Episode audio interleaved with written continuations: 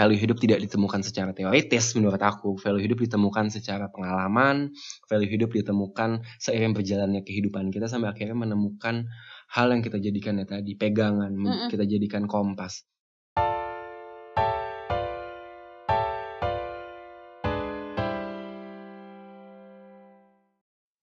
Untuk episode kali ini mungkin kita akan ngebahas sedikit uh, apa ya, tema yang mungkin dianggapnya berat gitu ya. Hmm. Tapi sebenarnya enggak kok. Jadi kita ngobrol aja. Hari ini kita mau ngobrol tentang uh, nilai dalam hidup atau value dalam hidup. Itu kan berat kan? Berat. Orang mikirnya kayak, "Hah, nilai dalam hidup?" gitu mikirnya kayak apa gitu. Cuma seberapa penting sih buat Raka Gani Satria nilai dalam hidup itu?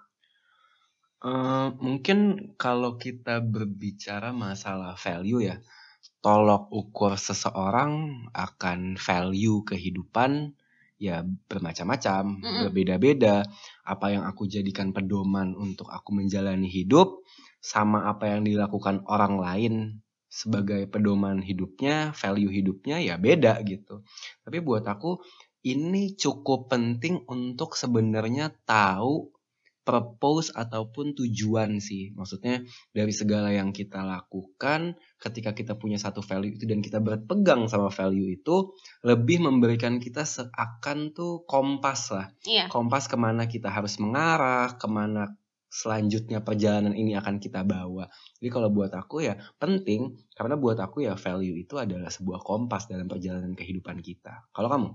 Aku setuju sih dengan kata kalau value itu adalah kompas, karena tidak memungkiri kalau kita hidup di dunia ini kan pasti ngalamin banyak hal, dan pasti saat kita ngalamin hal yang berbeda-beda itu kemungkinan kita untuk loss, untuk hilang, hilang arah tuh sangat besar. Pastilah. Pasti banget. Dan makanya kenapa si value hidup itu kita jadiin sebagai pedoman dan sebagai penunjuk arah. Jadi ketika kita mulai bingung, teman-teman juga mungkin mulai nggak tahu ini sebenarnya gue mau apa sih gitu. Dengan kita punya value yang kita pegang teguh, itu bisa jadi alat untuk ngebantu kita, untuk alarm hmm. kayak jangan-jangan aku udah keluar jalur nih yeah. gitu. Jadi penting banget sih. Kalau di Aris kita, Mm-mm. apa value hidup seorang di Aris kita? Oke, okay. Value hidup aku itu dalam bahasa Jawa sebenarnya ini kayak kalimat bijaknya orang Jawa, yaitu urep iku urup. Artinya sebenarnya hidup itu nyala. Jadi aku sebisa mungkin memilih profesi, menjalani hari-hari, sebisa mungkin aku bisa jadi manfaat untuk orang lain. Aku gak mau keberadaan aku ini justru malah jadi masalah atau jadi petaka buat lingkungan atau orang lain di sekitar aku. Sebaliknya aku pengen jadi cahaya lah buat orang-orang yang ada di sekitar aku. Sekecil apapun itu cahayanya. Kalau Raka? Mungkin aku gak beda jauh sama kamu, agak mirip-mirip tapi aku bahasa Inggris. Oke. Okay. Oke. Okay. Okay. For me the purpose of life is not happiness, it's usefulness. Usefulness. Kayak kita sebagai manusia tuh terbutakan oleh angan-angan akan bahagia. Mm-mm. Padahal menurut aku ya tadi bahagia sama kecewa porsinya tuh sama Mm-mm. untuk datang di hidup kita. Mm-mm. Bisa hari ini bahagia datang, bisa besok kecewa datang. Bahagia datang lagi, kecewa datang lagi. Porsinya sama dan mereka kan selalu datang secara bergantian. Kalau lagi gak bahagia ya lagi kecewa aja. Uh-uh. Tapi kalau dan ketika bahagia, menurut aku ketika bahagia dijadikan sebuah pedoman ataupun tujuan, buat aku mungkin aku gak akan bahagia sepenuhnya. Uh-uh. Tapi kenapa tadi aku bilang purpose of life for me is not happiness, it's usefulness. Ketika aku bisa bermanfaat buat orang, ketika aku bisa berguna buat orang, somehow aku merasa aku bahagia. Jadi aku menemukan bahagianya aku ya ketika aku bermakna. Ketika aku bermakna ya aku bahagia. Mm-mm. Gitu sih. Aku aku highlight point kebahagiaan itu ya. Mm. Bahagia itu sebenarnya bukan tujuan. Yes. Kalau kita jadiin bahagia sebagai tujuan itu hampir sembilan puluh sembilan persen kita gak akan sampai ke tujuan itu. Cuma bahagia itu kita jadikan sebagai gimana kita hidup. Yeah. Cara kita Cara hidup. hidup. Karena kalau kita cari bahagia kayaknya gak akan pernah ketemu. Tapi saat kita menikmati hidup, nah disitulah sebenarnya ada kebahagiaan. Sama tadi juga Raka sempat ngomong apa tadi? Statement kamu? Apa? Yang habis bahagia itu? Oh, sama kebahagiaan tuh uh, segala emosi, segala perasaan itu datangnya sementara. Sementara, bahagia sementara. Bahagia itu sementara, sedih juga sementara. Jadi kalau misalnya teman-teman lagi ngerasa lagi drop banget nih, banyak masalah nih, lagi down banget nih, percaya aja itu cuma perih- perihal waktu aja gitu loh. Itu hanya sementara. Begitu juga ketika teman-teman lagi happy. Hmm. Lagi happy banget. Sadarlah kalau sebenarnya happy itu tuh hanya sementara juga, iya. Karena ya sih? Setelah happy-nya ada sebuah kekecewaan yang menunda, yang menunggu kok menunda, ada kekecewaan yang menunggu. Kalau tadi kamu bilang urip iku urip, uh, hidup itu nyala. Uh, pasti kan dalam proses perjalanan hidup kamu sebagai manusia jalannya panjang berliku sampai akhirnya menemukan urip iku urip. How? Panjang banget sih, aku juga nggak tahu pastinya kapan aku bisa menemukan itu sebagai value hidup aku. Cuma aku selalu mikir ketika aku habis berbuat sesuatu yang bikin orang lain happy, hmm. dalam artian aku jadi manfaat, apa yang aku lakukan itu bermakna, kok aku jadi happy ya? Hmm. Padahal mungkin uh, kayak misal ketika aku ngajar, capek-capek. Tapi saat tahu itu ada manfaat untuk orang lain, aku nggak nggak nggak yang capek, jadinya hmm. malah happy.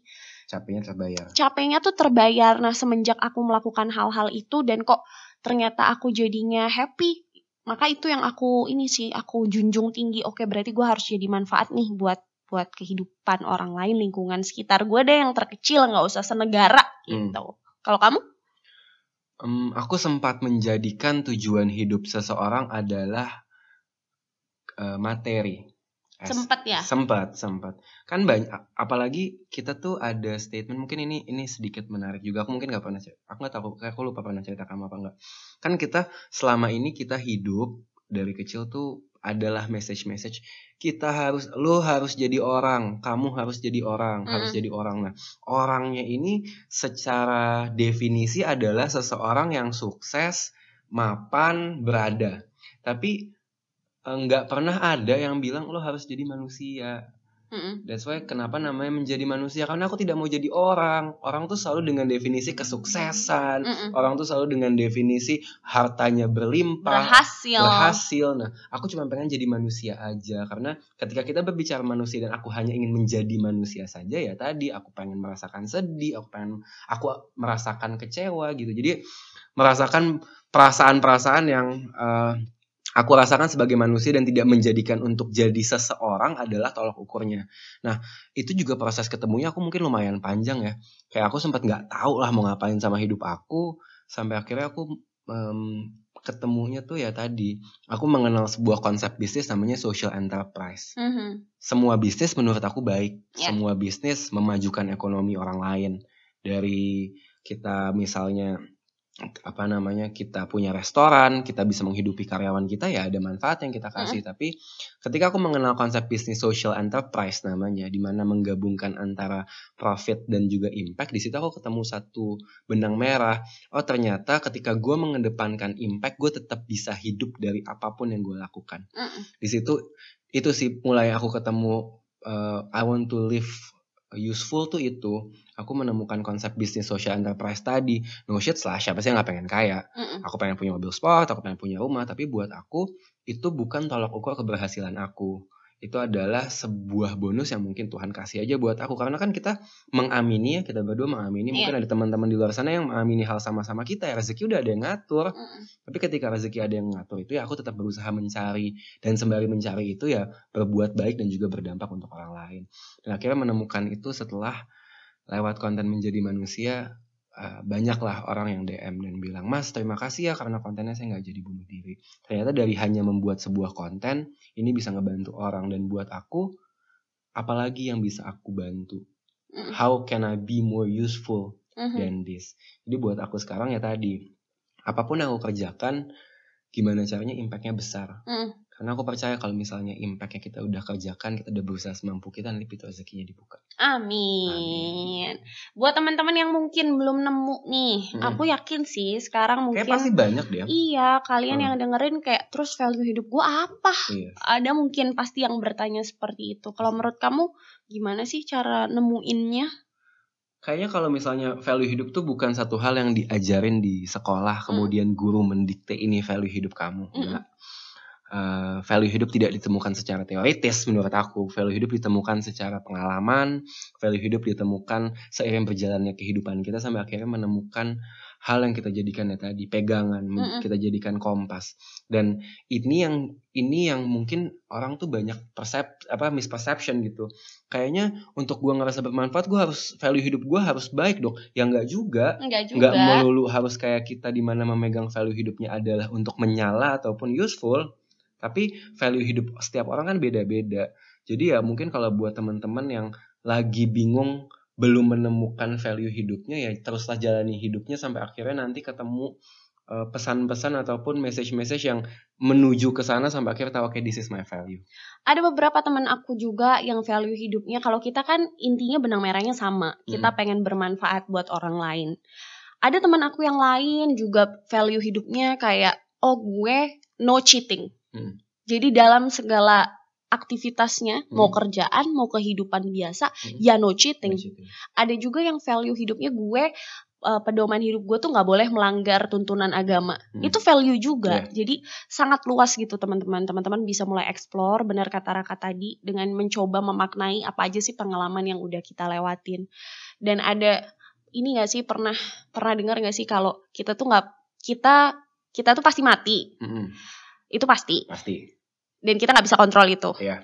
Yang bisa kita kontrol adalah gimana sih cara kita matinya. Kita yeah. mau mati itu mati yang seperti apa. Mm. Berarti kan kita bisa mulai mengatur kita nih hidupnya mau seperti apa hingga nanti menentukan matinya seperti apa. Nah, menurut aku itu value yang cukup, kalau kita punya value itu cukup membantu loh. Iya, yeah, iya, yeah. Aku setuju tuh. Iya kan? Mm. Cukup membantu kita mau matinya nih kayak apa, hmm. mau dikenang sebagai apa hmm. gitu. Karena ya tadi ketika ya aku aku aku jadi ke ini ke keinget ke, enggak ya bukan keinget jadi kayak ke trigger some kind of thoughts gitu ketika kamu ngomong ya mati itu hal yang pastilah. Mm-mm. Hal paling pasti dari hidup ya mati. Cuma itu yang pasti, Cuma bro. Cuma itu yang pasti. Hal yang paling gak pasti dari hidup ya kehidupan gitu. Mm-mm. Kayak kayak banyak hal yang gak pastilah terjadi dalam hidup kita sebagai manusia. Mungkin gak cuma kita berdua tapi teman-teman di luar sana juga. Nah, ketika mati adalah sebuah kepastian, mati adalah sebuah garis akhir, maka kita tahu sebelum menuju ke sana apa yang mau kita lakukan di hidup kita. Dan kita sebagai manusia punya kemampuan penuh untuk memilih itu. Hmm. Kita tuh kita tuh punya privilege untuk memilih mau menjalani hidup kita seperti apa. Mau bikin roket ke Mars, Elon Musk bisa. Mau bikin aplikasi super, hal yang dilakukan sama Nadiem Makarim dan Gojeknya gitu. Bisa. Bahkan kita punya kemampuan sesimpel kita menahan kentut di dalam lift. Jadi kayak buat aku ya tadi, ujungnya tuh kita tahu, ujungnya mati. Tapi menuju ujung, menuju garis finish, kita mau ngapain sih? Dan kita bisa nentuin itu. Hmm. Ya kan? Aduh, ini serius banget nih. Cuma semoga ini ya, semoga pada dapat insight ya hmm. dari dari uh, percakapan kita di episode ini gitu loh. Oke, yang untuk menutup episode kali ini, ada gak sih pesan yang mau kamu sampaikan? Mungkin, uh, apa ya... pesan episode kali ini, uh, tim aku di Menjadi Manusia, dia pernah nulis satu tulisan, uh, dia namanya Dingga. Dingga ini nulis tulisan, judulnya Kehidupan Bukan Perlombaan. Mm. Dan iya, mungkin aku dan kamu, kita berdua gitu sudah mengamini bahwa kehidupan bukanlah sebuah perlombaan. Dan kita pun percaya ya, setiap orang punya kecepatannya masing-masing. Dan karena ya tadi kehidupan bukan perlombaan, aku selalu percaya setiap jiwa di dalamnya punya makna dan juga warnanya masing-masing. Mm-mm. Jadi kalau misalnya teman-teman lagi ngerasa, aduh aku belum menemukan tujuan hidupku, aku masih bingung sama value yang akan aku pegang, gak masalah. Mm. Karena ya tadi hidup bukan perlombaan. Jadi apapun makna tujuan teman-teman dilahirkan di dunia ini, apapun maknanya, semoga nanti ketika waktunya udah tiba, um, value-nya udah ketemu, teman-teman bisa bilang dengan bangga bahwa ya ini value yang akan selalu aku bawa.